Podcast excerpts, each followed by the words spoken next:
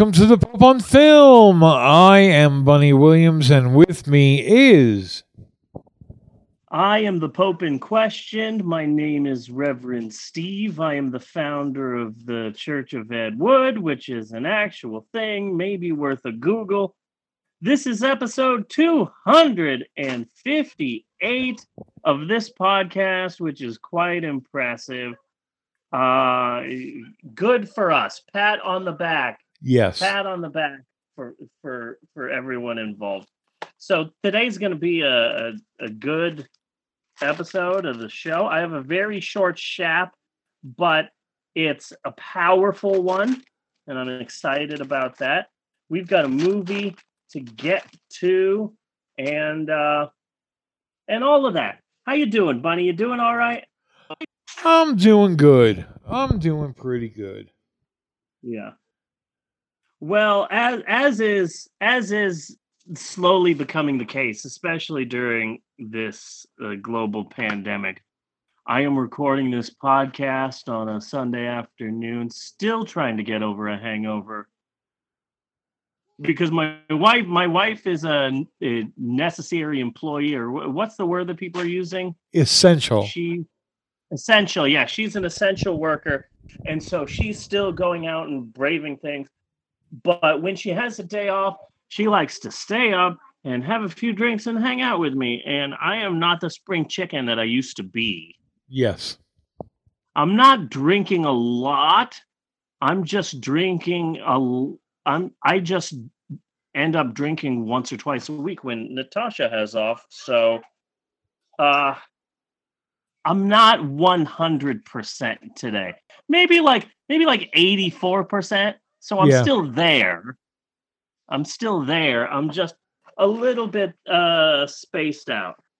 So Okay. just ju- just a, a heads up to all people involved. But anywho, let's let's get down to business. Bunny! Yes. The entire planet is still gripping with a very deadly pandemic, and as such, oftentimes a number of news stories fall through the cracks of this crumbling democracy. Thankfully, the Pope on Film podcast is here to help you out with a bit that we like to call the Pope on Film News Smatterings. Everything sucks, Coronavirus Edition. Yes. Hooray! Everything's horrible. So, a few days ago, this actually happened. A few days ago, the Seattle Indian Health Board, which is a hospital that caters to Native Americans in the Washington state area, the Seattle Indian Health Board requested supplies from the U.S. federal government to Uh-huh. help fight COVID 19. They wanted tests, they they needed PPEs, they needed masks, they needed swabs, they needed supplies. And the government sent them, and this is true, Yes. body bags.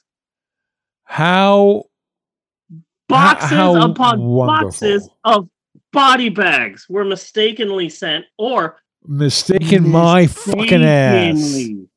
Yeah. No, it, it, it's yeah, it's either mistakenly sent or it's mistakenly sent with finger quotes. I know Yeah. you can't see the finger quotes, but I tried to say it in a way where you could sense the finger quotes. And it's such a perfect metaphor for how Donald Trump and the Republican Party is dealing with the coronavirus in America. Donald Trump is the president of the economy and uh, he's he's treating the economy really well. I kind of wish that he was the president of the people yes, that would be nice. and uh, took care of the people the way he takes care of the economy and businesses. But we are at a point right now where the president does not care if Americans live or die. This is There- this I is read- true. It's it's beyond true. It's like fucking obvious. Yeah, I read an article recently that talked about how Donald Trump is angry and depressed in the White House and his mood is changing daily Tough. and he he's he's he's really just angry and depressed. Not that people are dying, Uh-huh. not that thousands of people are dying of a disease. He's depressed because his poll numbers are dropping. yeah. Uh, How fucked up is that? Yeah, you The know what? thing- You know what? Tell me when he's suicidal, okay?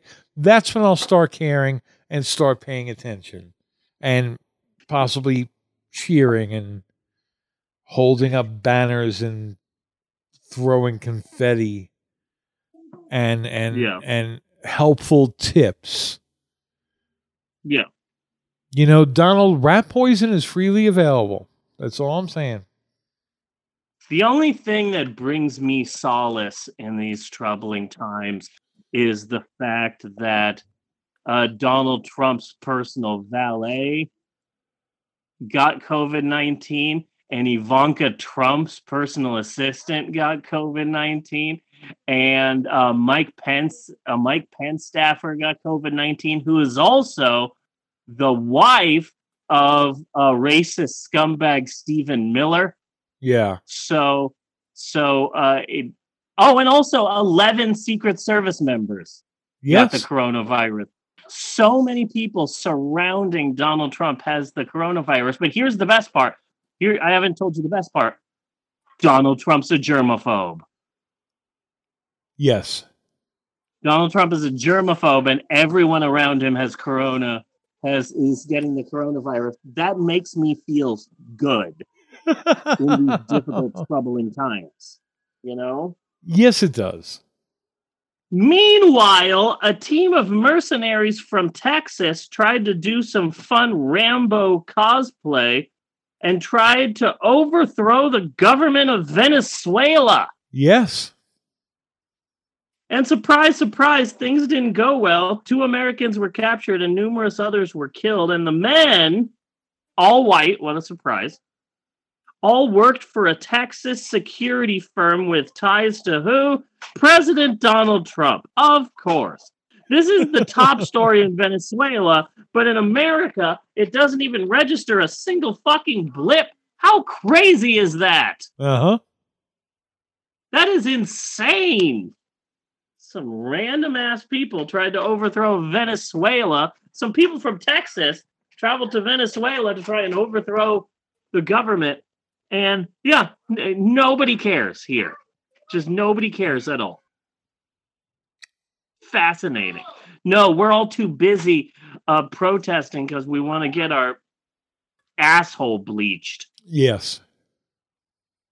so sick of all these people protesting that like oh it, it minorities in america are used to being uh Gunned down. downtrodden oh, and- downtrodden. Okay, and- close. I was close. and put upon, put down upon. But then uh, it, it- all of these uh, freaking white Christian Republicans are like, "You need to stay in your house. How dare you infringe on my liberties?" And it's like, "Fuck you! That you're inconvenienced for a few weeks." You know Yeah. The the the same people who believe who are pro-life and believe that abortion should be illegal because all life is precious are now saying so what if we die i want to go sit down and eat at a restaurant Uh huh. it's like that's fucked up that is so fucked up christians are saying this you know Uh huh. God damn. God damn. And the COVID 19 hypocrisy just does not end.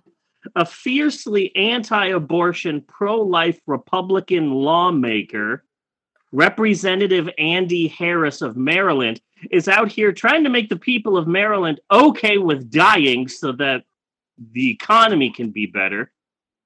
So, so Representative Harris tried to convince his constituents that reopening the state was okay. And this is what he said. This is what he said. He said, Look, the bottom line is there's always some element of risk. Why, we're safer if we're not born. We're safer from death if we're not born, is specifically what Representative Andy Harris of Maryland said. The hypocrisy is so great there that I'm just like stunned. Yeah. The it, and, and Donald Trump says we need to reopen the economy because uh, the people of America are warriors, and it's like none of us asked to be fucking warriors. No. No, we're, we're not going to be warriors for your fucking failed economy. Yeah, he wants us to risk our lives and be warriors. Meanwhile, he's getting a COVID nineteen test an hour. Uh huh. This week, he literally said, "Yeah, Katie uh, uh, Miller got COVID nineteen, and and she was healthy for so long, and then suddenly she had it, and that right there, people, is why testing is worthless because you can not have it and not have it and not have it, and then suddenly you do, and it's like, yeah, that's how fucking testing works, you fucking dumbass." Like, Uh-huh. like what the fuck? That's called basic health. yeah. And finally, uh, uh, the worst bit of news: despite the budget shortfalls, despite the coronavirus, despite the state doing horrible even before the coronavirus, Oklahoma lawmakers in the state legislature of Oklahoma just passed a 35% pay increase for themselves. Oh, isn't that special? Hooray! I'm, I'm so glad that they're doing good. Oh, and also, uh, there's a budget. Uh, they're having horrible budget problems, so they had to cut from almost every state agency. But at least they got that 35% raise in for themselves. Yes. Hooray! Legislate legislators also made it illegal to vote by mail in Oklahoma without having it notarized. Because we are at the point right now in America where Republicans know that this will pro- probably be one of their last shots to have power, and they will do anything to stay in power. Yes. So, to sum up the nation right now, uh, America is hell on earth. Existence is hell in America right now. And the closer that we're getting to this upcoming election, the dirtier things will get here with dictator Trump and his goddamn cabinet of corruption. So, to anyone that's listening out there, is stay on your toes. Stay, stay, front. because the closer we get to November, the more shady shit's going. Yes, it will. So, so we all gotta, we all gotta be on our toes. And and and that's it for the Pope on film news smatterings. Everything sucks coronavirus edition. Uh, er- America, America is a shithole. Way in America right now, what what all of America has learned over the past week is that a white man can shoot a an innocent, unarmed black person in the middle of the street, and maybe you'll get arrested in a few months. Yes. Maybe. Maybe. If if other people Maybe. find out about it, you know, yeah. then you kind of have to sort of do something about it. Meanwhile, I saw uh, pictures of a of a open carry protest in America. I'm not sure where it was, but I'm I know where it was in. A man brought a rocket launcher into a subway. Yes. I saw a picture of that. Yeah, yeah. So, so, so white males can freely walk the streets, yelling at police officers while holding dangerous, deadly weapons. But a but a minority jogging, you know, is a reason for murder. Yes. Maybe. So, And, and what's yeah, the point in a subway in case the pickles get uppity? I don't know. What the I don't know. fuck? I don't know. I don't know. It, I guess uh, maybe he just doesn't like. Maybe he just really doesn't like horseradish, Yeah, that's a possibility. Or as they call it in Arby's at Arby's, horsey sauce. Yes. I always thought that was funny.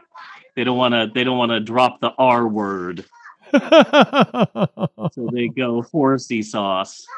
So that's freaking hilarious. So so that's that's all I've got for Act One. I'm really excited to get to Steve's historic approximations this week because it, it's a small little story, but it's powerful. It's really powerful, okay. Good. and I'm and I'm super excited, super duper excited. So so we still have a, a, a show to get to here. We still have a show to get to. We we've got to discuss a movie. We've got to discuss this week's movie and its direct ties to uh the the new Godzilla movies that are coming out from Legendary Pictures, Godzilla King of the Monsters and the upcoming uh, Kong versus Godzilla. There is a direct connection between those movies being made in America right now and the creation of Hedora. Really? Okay. Yeah, yeah, it's quite an interesting story, and I can't wait to get to that. But before we get to any of that, maybe we should take a break. Should we take a break?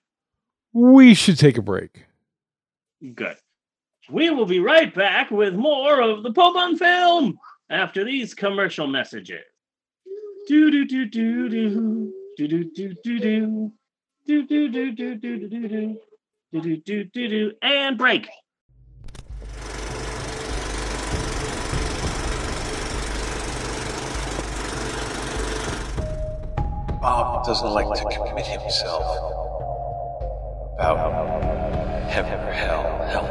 Hell. You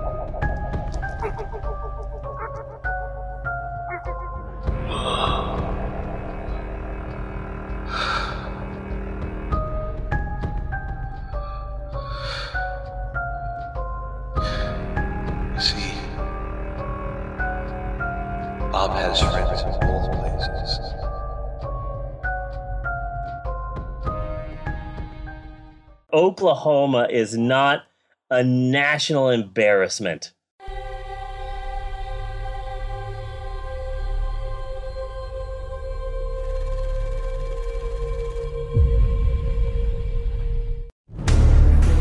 Hurricane David is poised to be the first hurricane. It's a storm. That's what's driven them all up north. I've never seen so many of them nor so bold. It's barely even raining. It's flooding here, and not the plumbing, the ocean. You need to go home. I'm not going anywhere. Storm's coming and it's coming fast. Just can't sit back and watch this.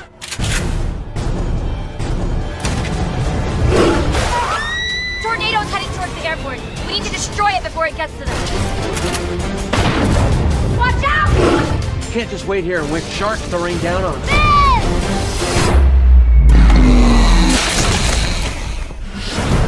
Throw bombs into the tornadoes. It's too dangerous. Too many of them. We're gonna need a bigger chopper. Claudia, move! It's time to leave Kansas, mate.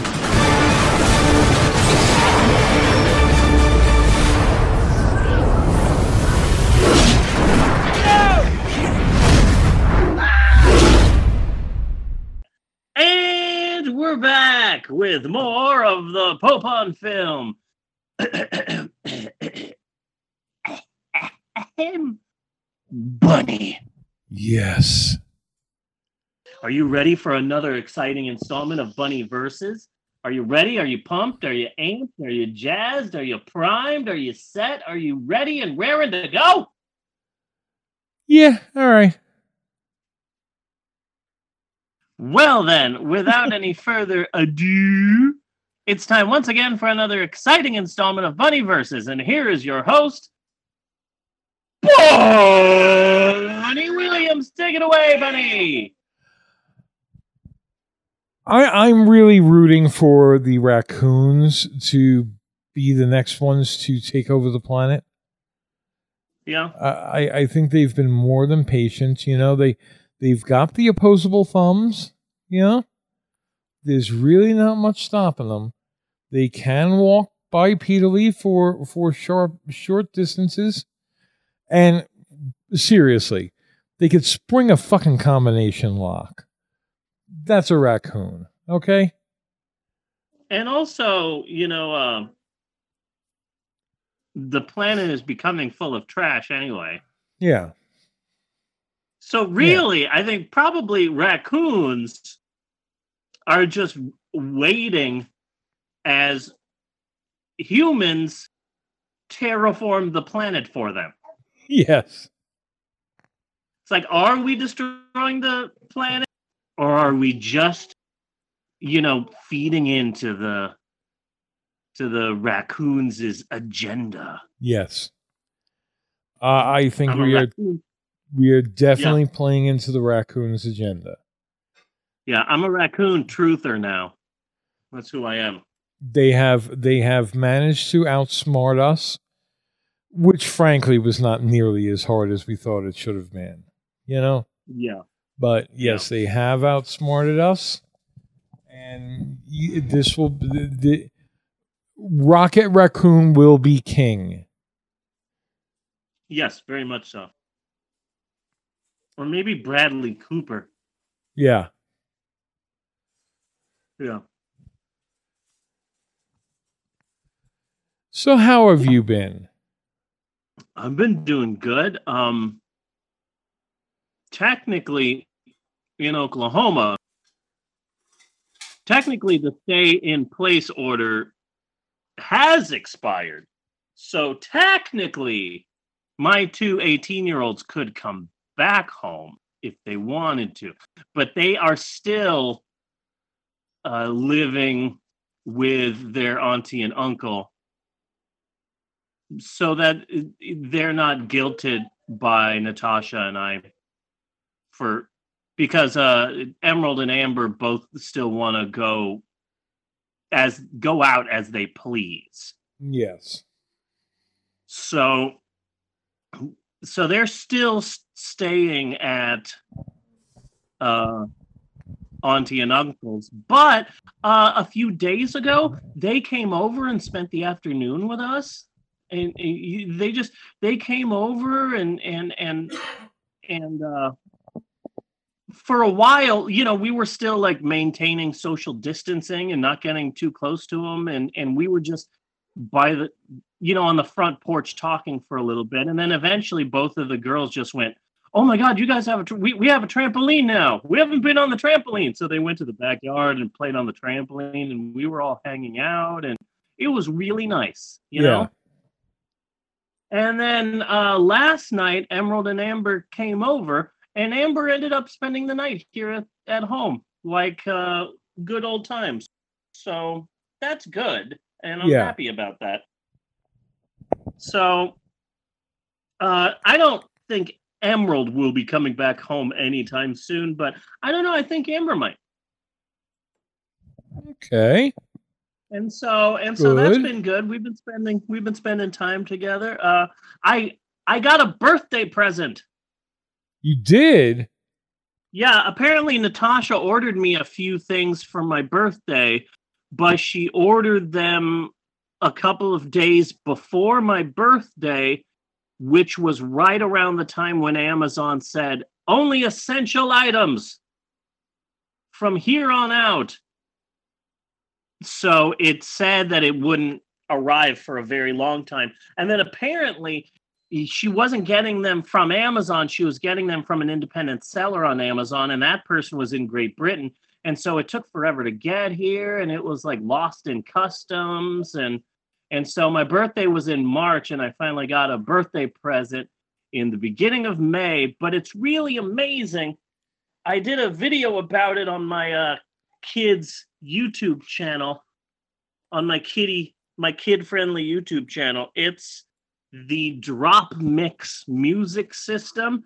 And it's basically it's basically a mashup creating machine. There are these cards like pokemon cards but each one is a different part of a song and you put them on the machine and it will effortless effortlessly mix the music together And so it's really interesting. You can have the lyrics to Super Freak, and the beat can be Beethoven's Fifth Symphony, and the horns from the Cake song Short Skirt, Long Jacket. And then maybe you can replace that lyrics, those lyrics with another some other lyrics, and it's it's really fun to play with. Have have you? What is your favorite creation so far? Uh Beethoven's Fifth Symphony with the beat from a tribe called Quest's scenario. Okay.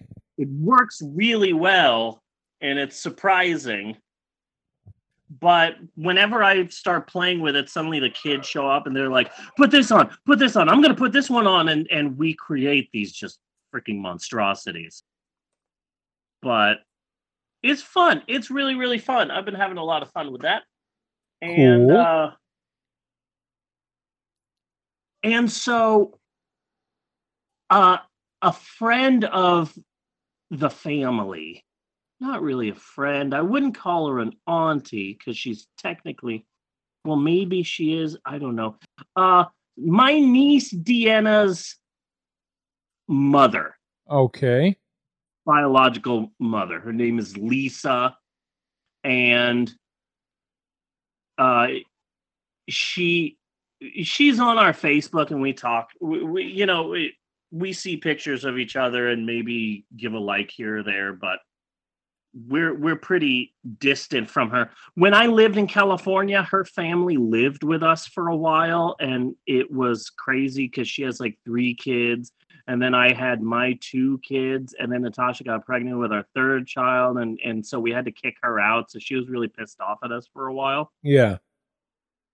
so so so cut to i'm i'm checking out news i'm trying to write the pope on film news smatterings from the first act of the podcast and all of a sudden i i, I see this article about plandemic Oh yes. the new conspiracy video that that will have you believe that COVID-19 was man-made and that wearing masks actually makes you susceptible to the virus Yes. if you wear the mask. The mask is a trick by the government. And when you wear the mask, that's when you get COVID 19. So it's better for your health to not wear a mask. And, and, and it's all like ridiculous and stupid right wing. Yeah, you know, if if if masks help you to get the disease and the government wants to spread the disease, then why aren't they supplying masks? Yeah. Yeah. It's it, it it's all a bunch of conspiracy theory bullshit. And I read the article and I'm like, well, that's stupid. I I, I am immediately going to forget this article because no one I know would be freaking stupid enough to believe in this nonsense. And then literally the next day, Lisa shares it on Facebook. And she's like, uh, you know, the, the thing that people do when they see a conspiracy theory and they they believe in the conspiracy theory and they want to share the conspiracy theory, but they also don't want to seem as if they are conspiracy theorists. So they always do this. Uh, a, just thought I'd share this. I I don't I don't believe it, but it, it it asks some interesting questions. You know that sort of shit. yeah. So I posted the article and I was like, unfortunately, some of y'all need to read this article, and it's an article that breaks down all of the points that all of the points that the documentary makes and why they're all bullshit. But I forgot about someone else that's on my Facebook page. Okay. This guy, this guy Adam, he's a longtime friend of Natasha's family, and he he just got out of the Navy. And he wrote, Sure, your article does a good job of pointing out how the documentary Plandemic is hearsay and speculation. But it seems that a lot of the things in the article that you posted are also hearsay and speculation. So I think the general consensus is we don't know who to believe about COVID 19. And I'm like, fuck you, Adam. fuck you. I'm going to delete your comment. No, I'm going to hide it so that everyone said, I'm not going to delete it so that no one can see your stupid comment. I'm going to hide it so people can see you left a stupid comment, but can't read your stupid comment. Yes. Fuck you. Fuck, fuck the both of you. So pissed off. Pandemic fucking nonsense. Goddamn bullshit. I, I I had no idea that people were this level stupid. I mean, we're getting into a whole new place of stupid, Yeah. you know? And I am really surprised and and annoyed, you know, Yeah. at all the stupidity I see and you know, fucking people still think this is this election is about something. You know? Yeah. Yeah. No, this is a dog and pony show.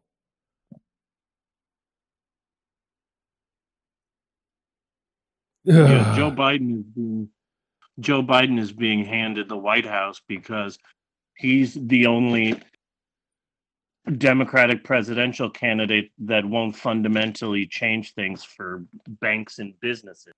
Yeah. Yeah. Yeah, that's that's that's the best we could do. That's the, Yeah. that's the top best that we can do and uh, I, I don't see how, how we just allow that and why everybody's not screaming. Yeah. You know, So that's so that's so that's me this week. I'm doing all right. How are you doing, Bunny? Um. Well, there's that, and oh, there's there's also the the one native tribe that the state is trying to make them close their COVID nineteen checkpoints. Have you heard that one? No, I haven't. Yeah. Um. Yeah, really not getting that whole sovereign land idea down. You know, not really uh Yeah. fully quite understanding that. Um. But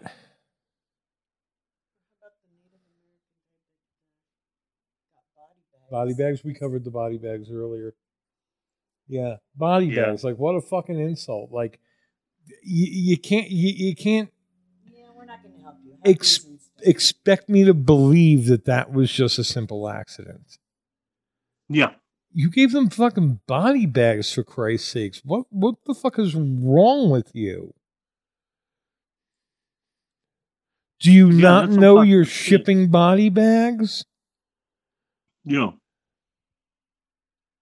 I, I I really don't believe that that's true.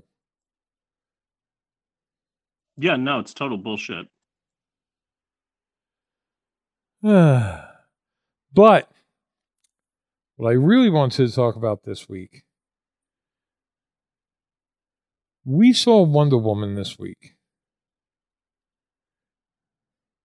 Oh, you saw Wonder Woman? What a piece of shit. Yeah, yeah, no, no, that Yeah. that is exactly what I said when I reviewed it on the podcast. That like I said one I said one day we're gonna have to cover Wonder Woman because it's it's surprisingly not good. And it's surprisingly not what everybody says it is. And it's way too long.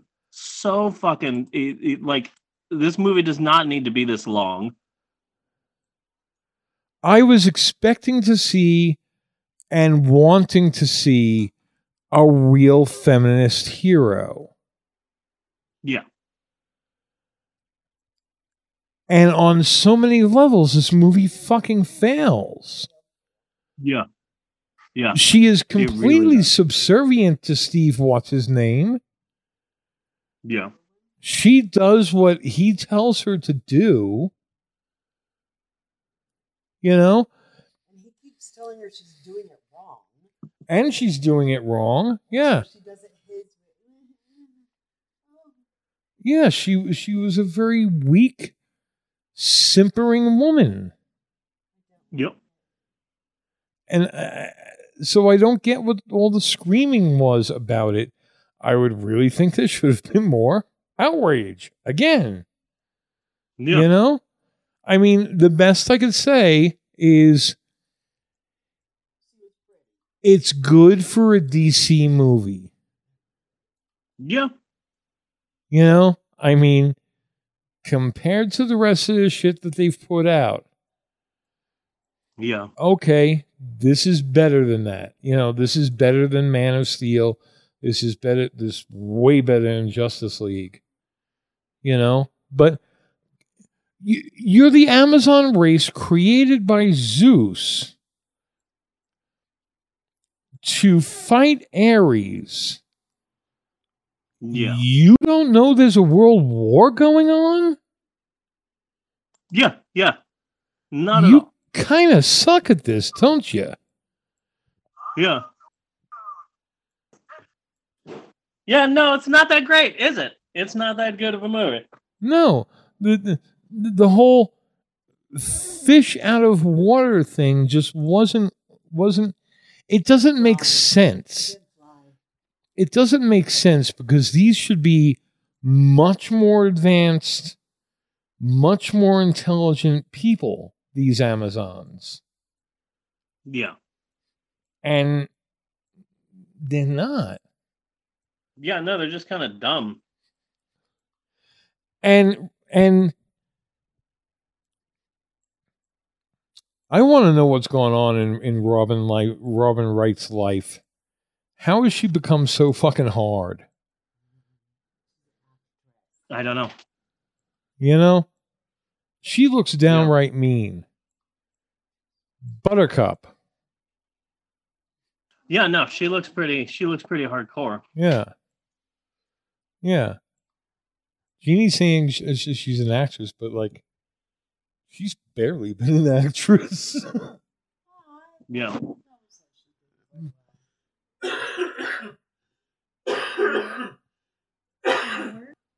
Yes. These are our new lanyards. but I think she's got some stories to tell. Was she married to Sean Penn? That'll fucking do it. So, oh, so these haven't strip. worn. Okay. yeah, but that's So, so these are the masks that you have to wear at Kohl's. you can wear you can bring your own, but these are the ones they give you. Okay, that's a shitty ass mask. And that's why I was like, I said, hey mom, That can you is make me a- a mask? I went to work and I looked at it. Yeah. I wore it like because I didn't have Yeah. as soon as I got here Yeah. No, that mask is shit. That mask is absolute shit, Amber. Mm. Amber's going back to work.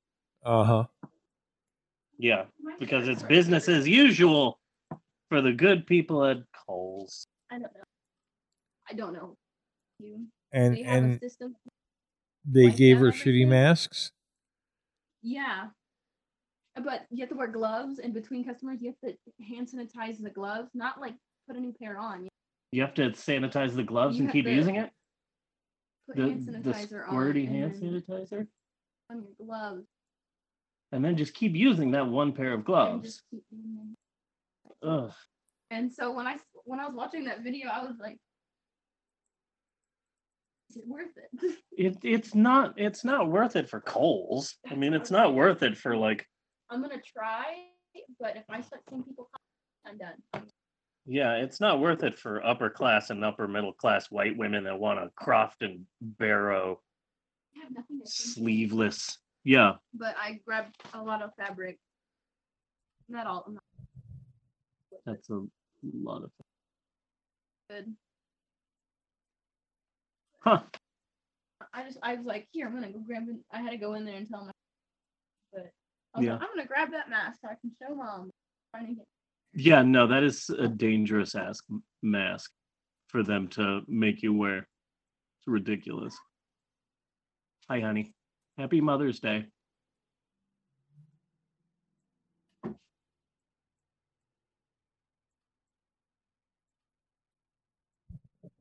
Bunny. Yes.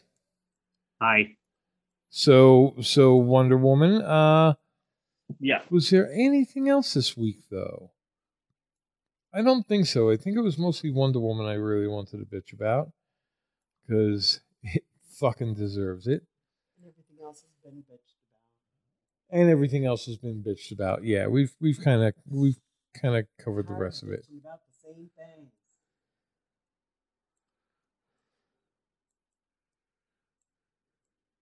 Wonder Woman is just ridiculously long. Like this does not need to be the length of the freaking a Quentin Tarantino movie. No, no, it Wonder doesn't. Woman.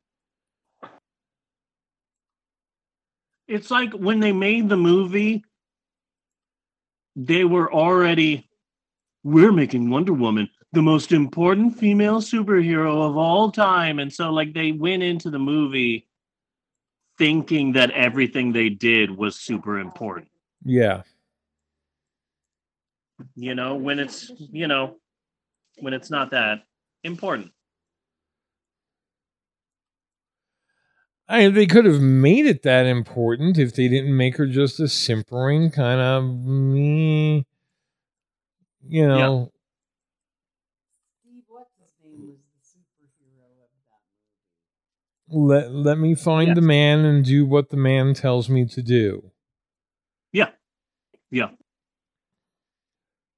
You know, I it, it I th- Captain Marvel was a more important female superhero movie than Wonder Woman. But the fact that it was a Wonder Woman yes, movie is is what is is why Wonder Woman was considered to be a good movie because oh well this is a Wonder Woman movie. yeah. Captain Captain Marvel is more sure of herself, and she does not need anybody. Yeah. Yeah. You know, which is why she continually makes fun of Nick Fury. She doesn't Yeah. need him. Absolutely not. He is clearly the second banana. Yeah, he's like a sidekick in that movie. Yeah. As it should be if you're if you're going for a feminist hero. Yeah.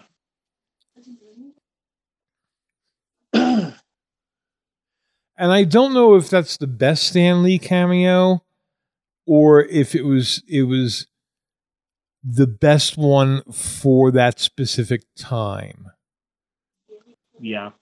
You know? I still I still say that the absolute best Stan Lee cameo ever is without a doubt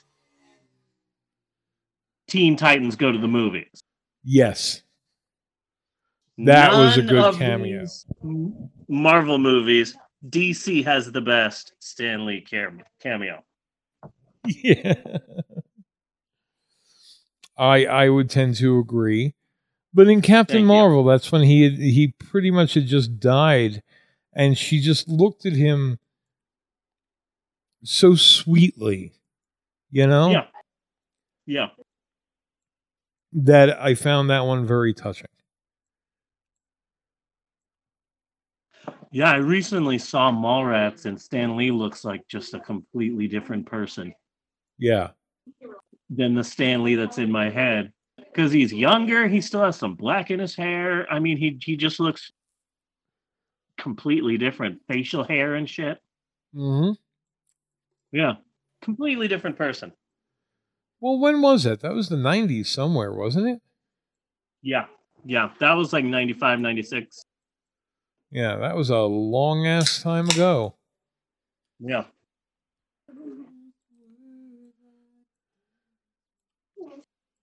Uh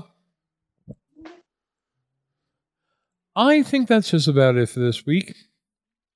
All nothing right. nothing else spectacular spectacular to add. Yeah. Well, this is a shorter episode this week. Yes, and it there's is. Nothing wrong with that. Oh, Maxwell, remind me, I need to record a story time after this. It's it's not the size of the podcast. Yeah, It's what you do with it. So until next week, Bunny Versus signing out. And cut on that. Cut on that. Bunny! If you're like me, then you're no doubt a big fan of this podcast, The Pope on Film. Uh, I mean, who isn't? But only real fans, true hardcore fans of this podcast, would know two basic facts about us, the show's hosts, America's hottest couple, Bunny and Steve. First fact, first and foremost, the one big, undisputable, and totally real fact about you, Bunny, is that in your spare time, you're a bullfighter, but you do bullfighting a little bit differently, a little bit outside of the norm. You- Yes. You, practice an un, uh, uncommon method of bullfighting. So please tell the audience, Bunny, how you practice a different sort of bullfighting. Well, my basic style of bullfighting is getting right up there in front of the bull, and then we do rock, paper, scissors, Nice.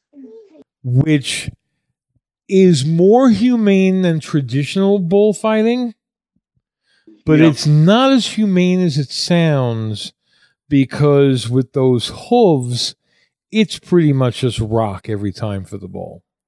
You know? Yeah. So Yeah.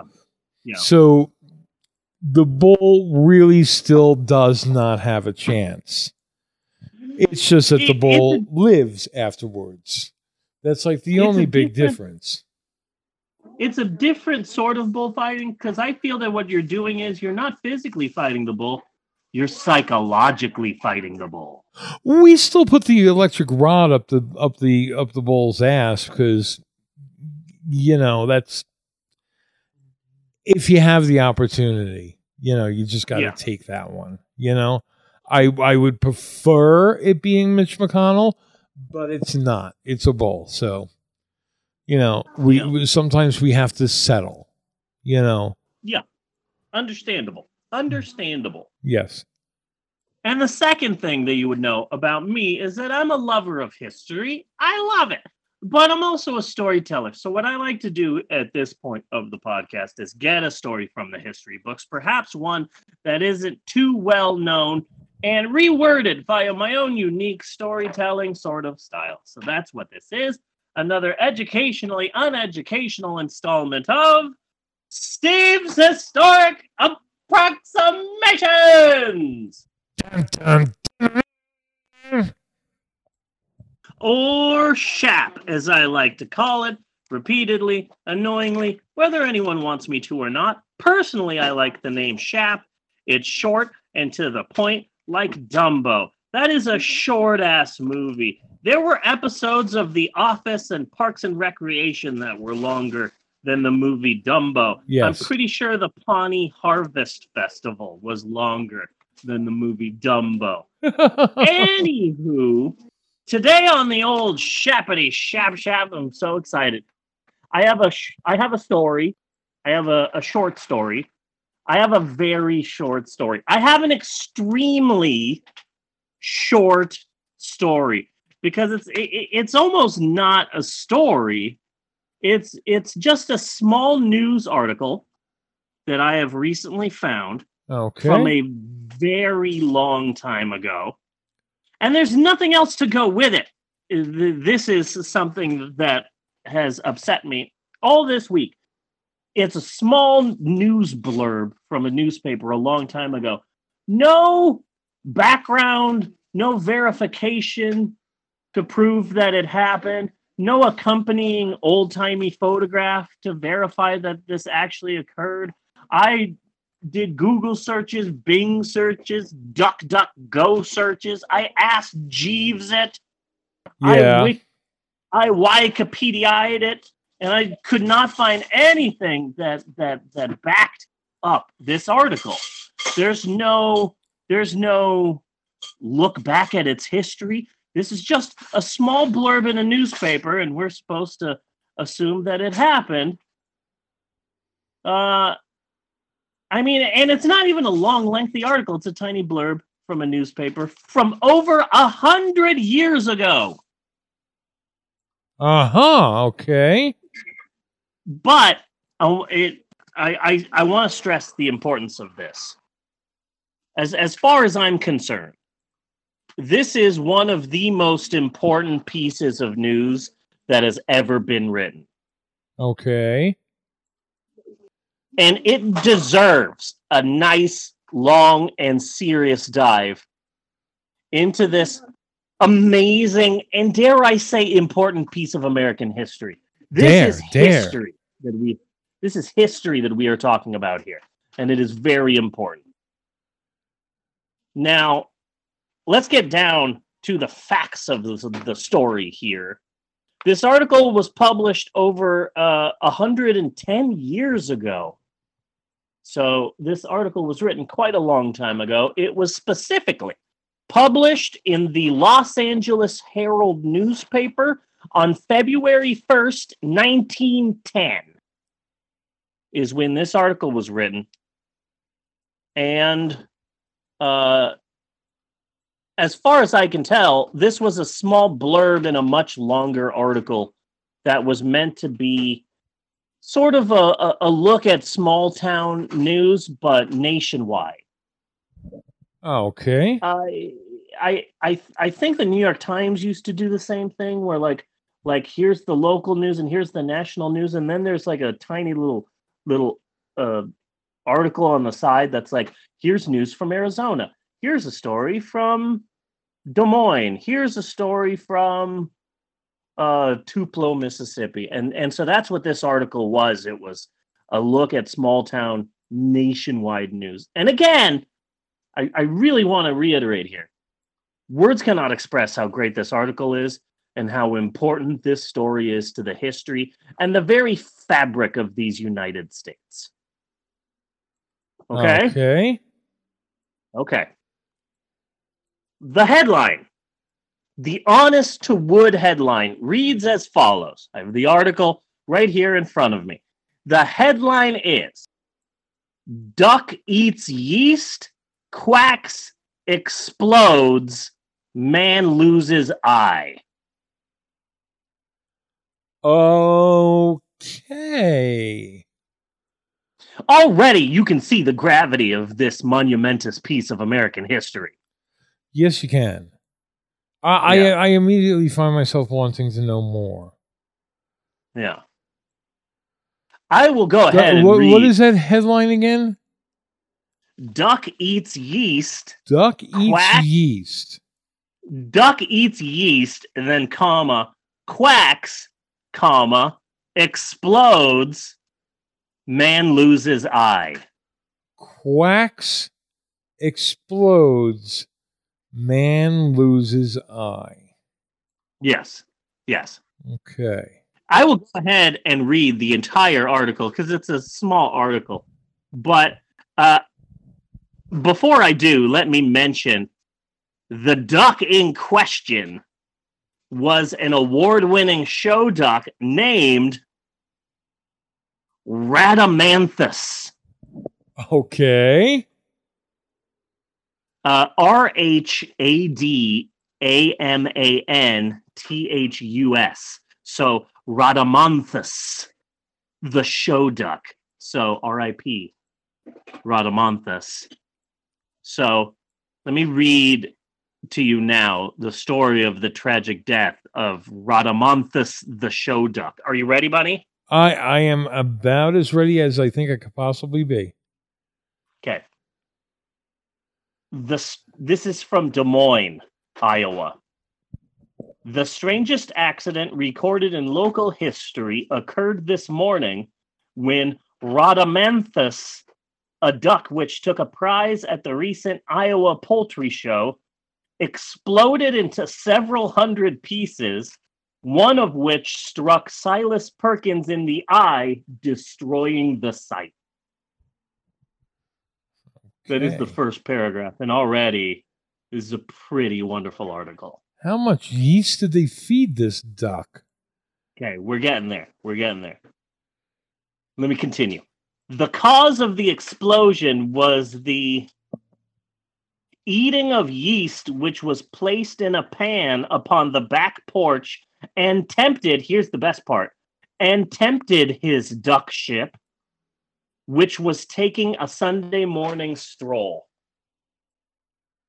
I it, I think that we should all use the phrase "his duck ship" more often. Oh, your duck ship. yes, You know, yes. whenever whenever you see a duck, let's just let's you know, let's not be rude to the ducks. Especially since now we don't have Prince anymore. Upon returning from church, Mr. Perkins discovered his prize duck in a somewhat logy condition. Telltale marks around the pan of yeast gave him his clue. Spelled, spelled, and I want to uh, point this out. The word clue is spelled C L E W. Did we used to spell clue different? Mm, No. So why does the sentence end with telltale marks around the pan of yeast gave him his C L E W? Is that just a mistake? Or I mean, I don't know. Let me ask the author. Oh wait, this was written 110 years ago. I, I So let me I mean, I guess it's possible, but I don't see how we ever would have spelled clue like that. yeah, so freaking ridiculous. Okay. C L. E he was about to yeah so let me finish it off here we're we have we are already almost at the end C L E W. That's Huh? why we're having a conversation. I I spelled Ah. it to Jeannie, so she corrected me. Correct. Well, Yeah. I was confused. nice nice okay so we're almost at the end of the article let me finish it off here okay okay. he was about to pick up the bird when the latter quacked and exploded with a loud report and Mr. Perkins ran to the house holding both hands over one eye. A surgeon was called who found that the eyeball had been penetrated by a fragment of flying duck and gave no hope of saving the optic. And that is the end of the article. My God, just just just just. I am working on a 1980s sketch comedy show for children, and it, it, it's going to be kids getting in wacky situations, kind of like a Monty Python for children. I'm going to go back in time and film it in the 80s. And you know what the title of my show is going to be? what? Quacked and Exploded. Quacked and exploded. That's the name right there. Now, this It's is an name. important article. Thank you. This is an important article. Duck eats yeast, quacks, explodes, man loses eye. This is an important article, and let me tell you why. Because this is the first instance in reported history of man being exploded, being injured by an exploding duck, which of course is what the Allies used as weapons in World War II. Yes. But then, but then, Well, but that was very know- secretive, you know. yeah, yeah, yeah. The secret duck experiments at Alamogordo. But of course, we all know Geneva con- the Geneva Convention banned ducks as weapons. And so I think the last time in a war that we used ducks was Vietnam. And yet, of course, uh, ducks, of course, are still prevalent in American society thanks to the NDA, uh, the National Duck Association, who's still out there trying to get all red blooded Americans to have a duck in their homes. Who could forget Charlton Heston's memorable line in American history? You will pry this duck from my cold, wet hands. Uh huh. ducks. Are That wet. was that was quite moving. Yeah. But to be fair, Die Hard was great with all of the duck play.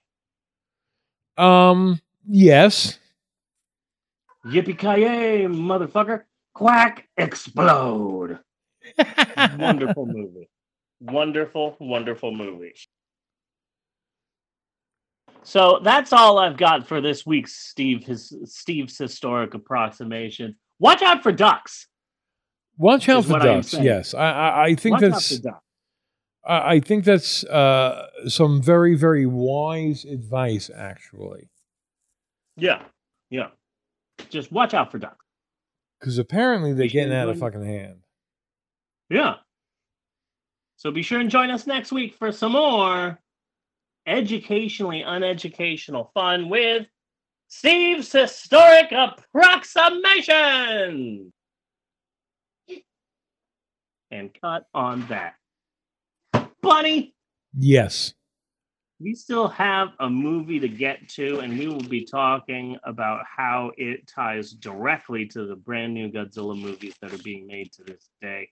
I'm really proud with how uh, I I'm going to start discussing the film. I'm really proud of it. Came up with it last night. Excited. But before we get to any of that, maybe we should take a break. Should we take a break? We should take a break.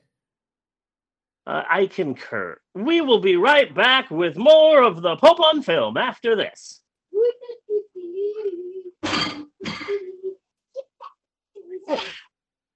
I just slapped my face. Thank you, Maxwell. And break. Break. All right.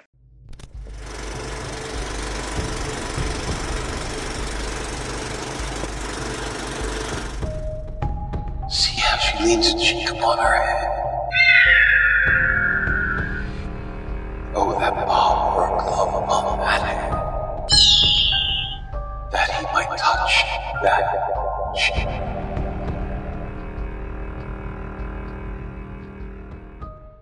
Go here, podcast.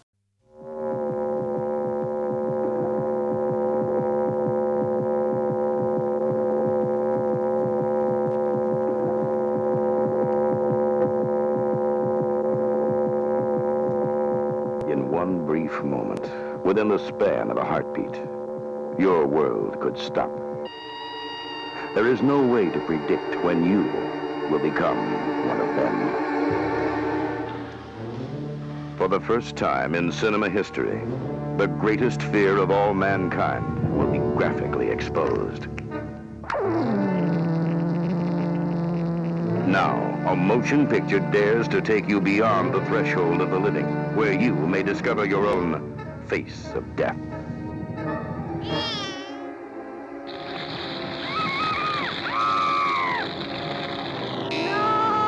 This film will introduce you to a world where the bizarre is not uncommon and the normal seems out of place.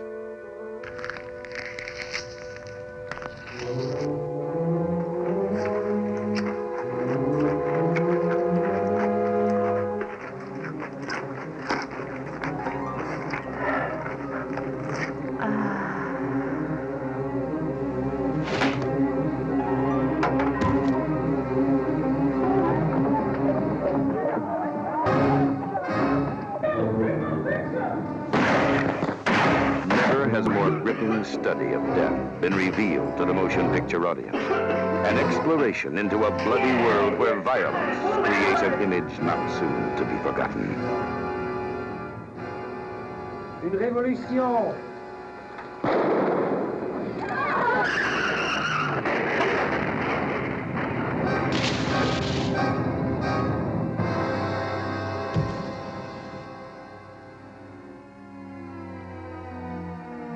If you have never thought about death, it's time you started thinking. Faces of Death. Now a major motion picture. And we're back with more of the Pope on Film. Act three, Bunny. Act three. Act three. Yes, Bunny, my quarantined brother. It is time once again for all of us here at the Pope on Film podcast, America's 9,834th most popular film podcast. That number has gone up considerably. A lot more podcasts out there right now, ever since the quarantine started. It's time for this podcast to mosey on into our third and final act. And it is said third act wherein we finally and eventually get around to discussing our low, low costs. So sign up now. Movie of the week. And so this week, we're drinking so much sake that we will be surrounded by Japanese fish people with a look at the 1971 Toho mindfuck known as Godzilla versus the Smog Monster. Yay! And let's just start off by talking about the, the amazing performances. Dustin Hoffman is amazing in this, Bunny. I, I felt he kind of, he was kind of phoning in actually. Really? Yeah. I, I think this is one of his best performances. I mean, there's a reason this won Best Picture, and it comes right down to the two leads Dustin Hoffman's Godzilla and Meryl Streep as Hedora, Godzilla's wife, who leaves him and engages in a lengthy custody battle for their son, Godzuki. Yes.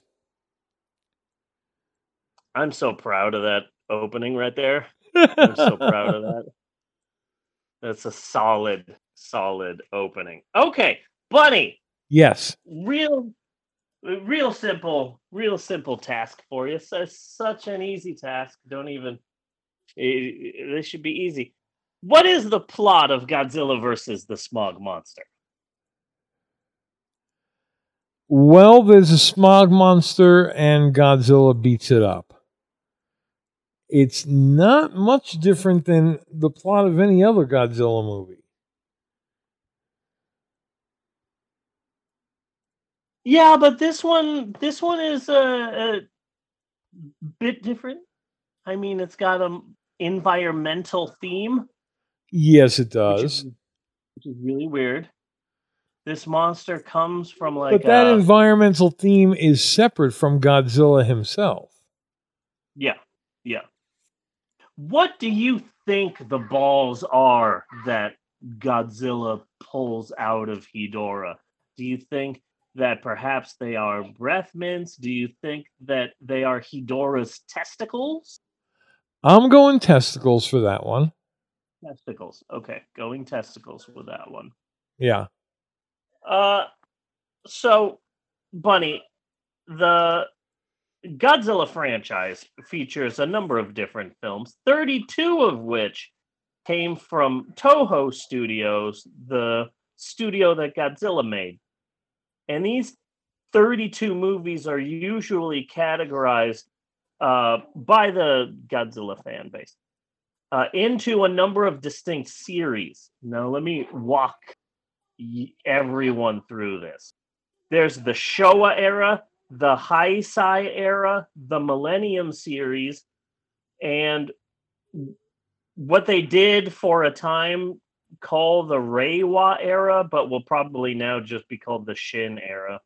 Okay. And uh so the Showa era is the first big, long, and at times difficult first era of Godzilla films. That stretches from the first Godzilla movie in 1954 to the last film Terror of Mechagodzilla in 1975. The quality varies, as does the budgets. That's always the weird part about watching the Showa era of Godzilla films is that each one will be different. You'll be watching this big budget, well done Godzilla movie, and then the next one is a mystery science theater. Yes. So so that happens a lot. But they're mostly silly, cheesy, dumb fun. But uh the 15th film, 1975's Terror of Mechagodzilla, bombed so badly that they pumped the brakes on Godzilla for a while, ending the Showa series. So next after that is the High Heisei series. and that lasted from 1984 to 1995. And these films were more of a cinematic universe. There are reoccurring characters, and there are plots that continue from one movie to another. And all of the movies ignored almost all of the Showa series and were direct sequels to the first 1954 Godzilla movie. It's odd to see reoccurring characters and plots in Godzilla movies, you know? Uh huh. That's a weird one. And it's like, oh, there's that psychic woman again. That oh, so it, these movies are actually paying attention to each other, and you don't expect that in a in the Godzilla series. Then there's the Millennium series, which was between 1999 and 2004. Each one of those was an individual sequel to the original 1904 Godzilla movie, and erased both the most of the Showa and the entire Heisei series. I like this. I like Godzilla Final Wars big time. Uh-huh. King Caesar is is my hero.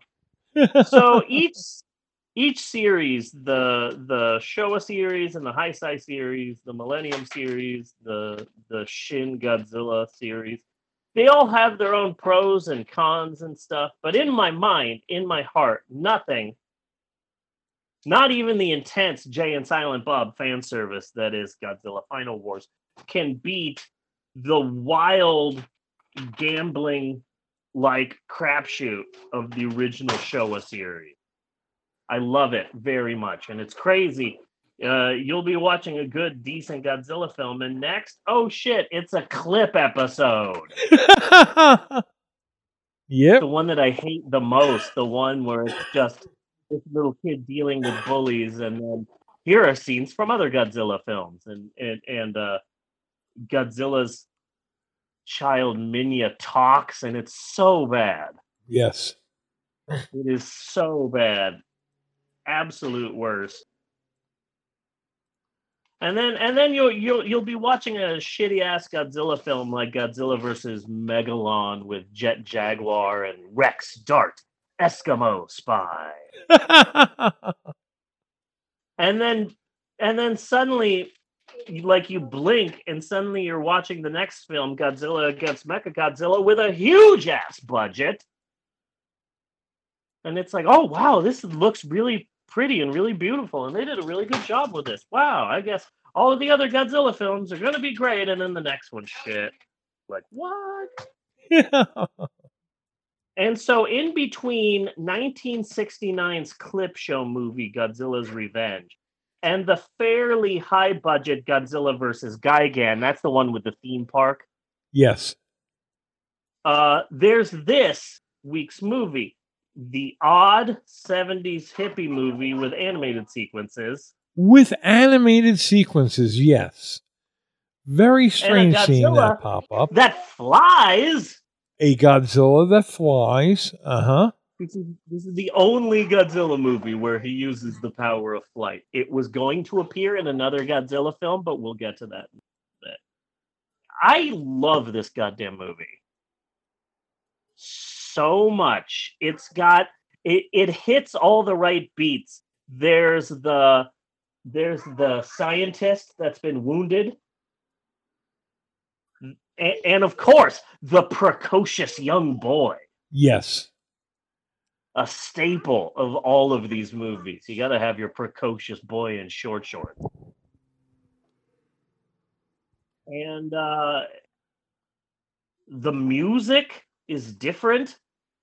You ex- you expect to hear like the same Godzilla music in every Godzilla film, but this one really takes a a, a weird left turn, you know? It's just so different from every other Godzilla movie. No other Godzilla movie looks. No. And and Godzilla himself looked like they were starting to attempt to try to make Godzilla look good. Yeah. He still looked on the goofy side, but he looked better than some of the previous Godzillas right around the same area. Yeah.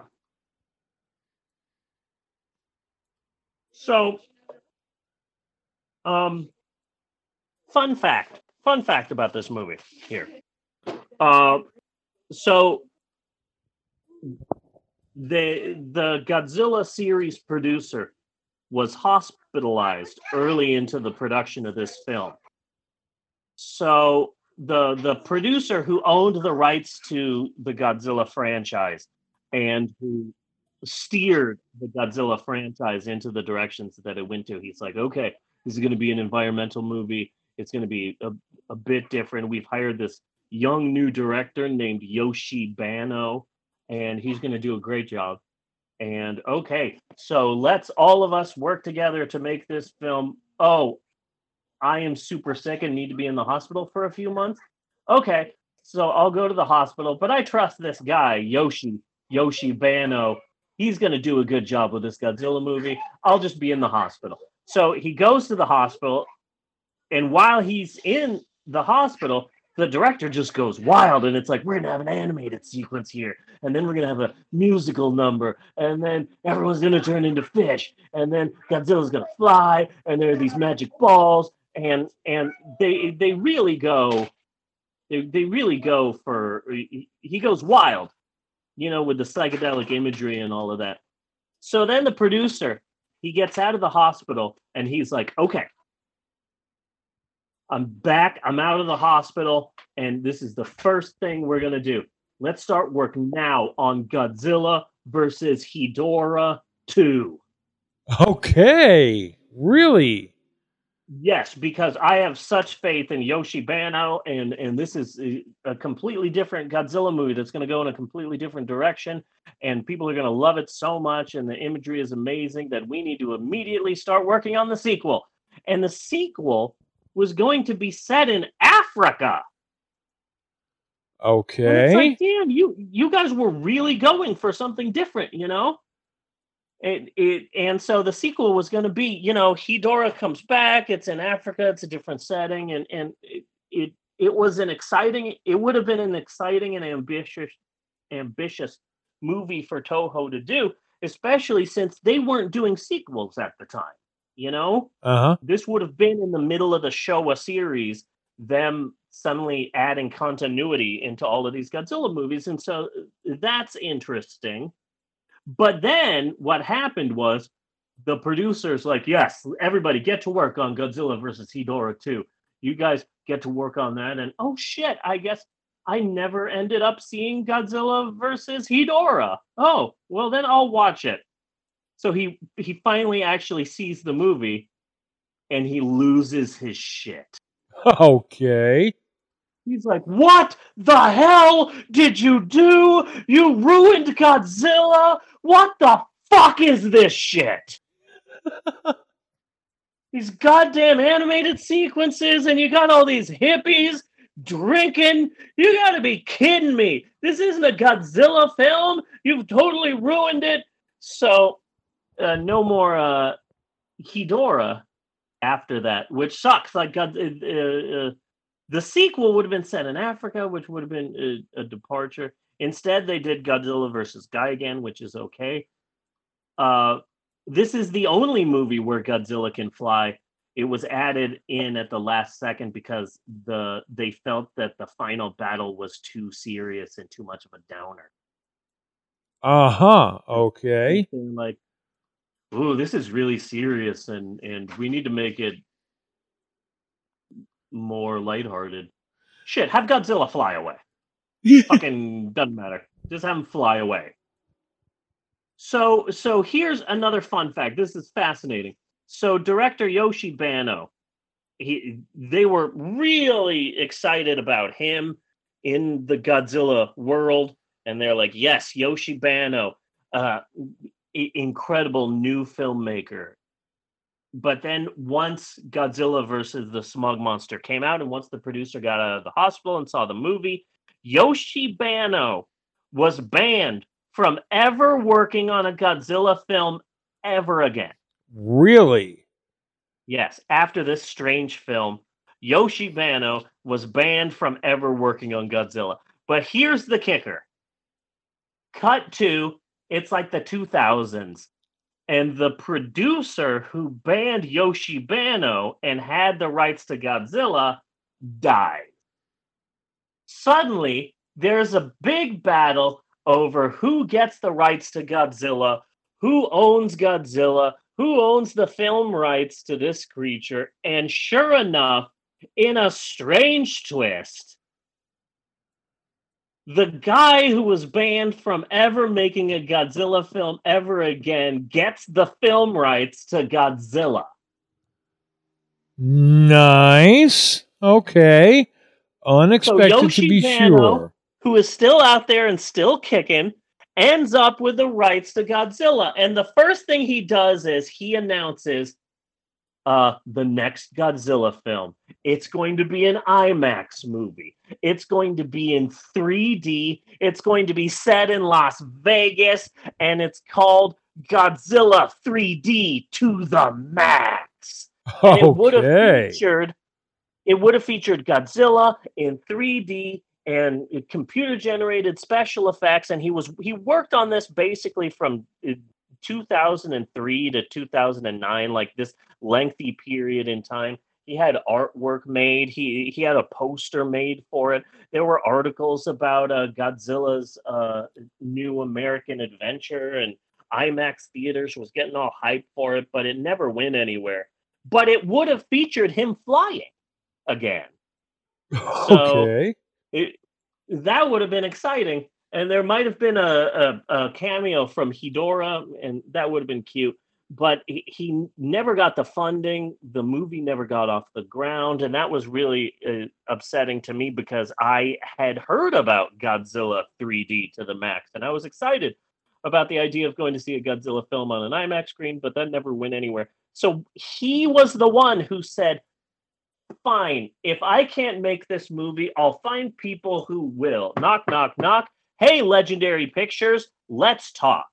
So the entire new series of Legendary Pictures, uh, 2014's Godzilla, and then Godzilla King of the Monsters, Kong Skull Island, the upcoming Kong versus Godzilla, all of those films have as a producer Yoshi Banno, the director of Godzilla versus the Smog Monster. The director of this week's odd, strange film was banned from ever making a Godzilla film and now owns Godzilla. And we have him to thank for all the new Godzilla movies. I find that shit fascinating. Yes. Absolutely fascinating. Yes. From from from all the different iterations. Yeah. Yeah, like how interesting is that? You know, it's- it's- blown away. It's it's kind of like it's kind of like the Ed Wood movie, getting the worst screenwriters and the worst director and the worst producers to work on the Ed Wood movie. Yeah. You know, like out of all of the iterations of Godzilla that you can do, it's it's in control by the guy who made basically the worst Godzilla movie. Yeah. Yeah. How how incredible is that? That Isn't that is something? that is pretty incredible. And then the budget for Ed Wood was was somewhere around twenty million dollars. Ed Wood's movies were made for like no money at all.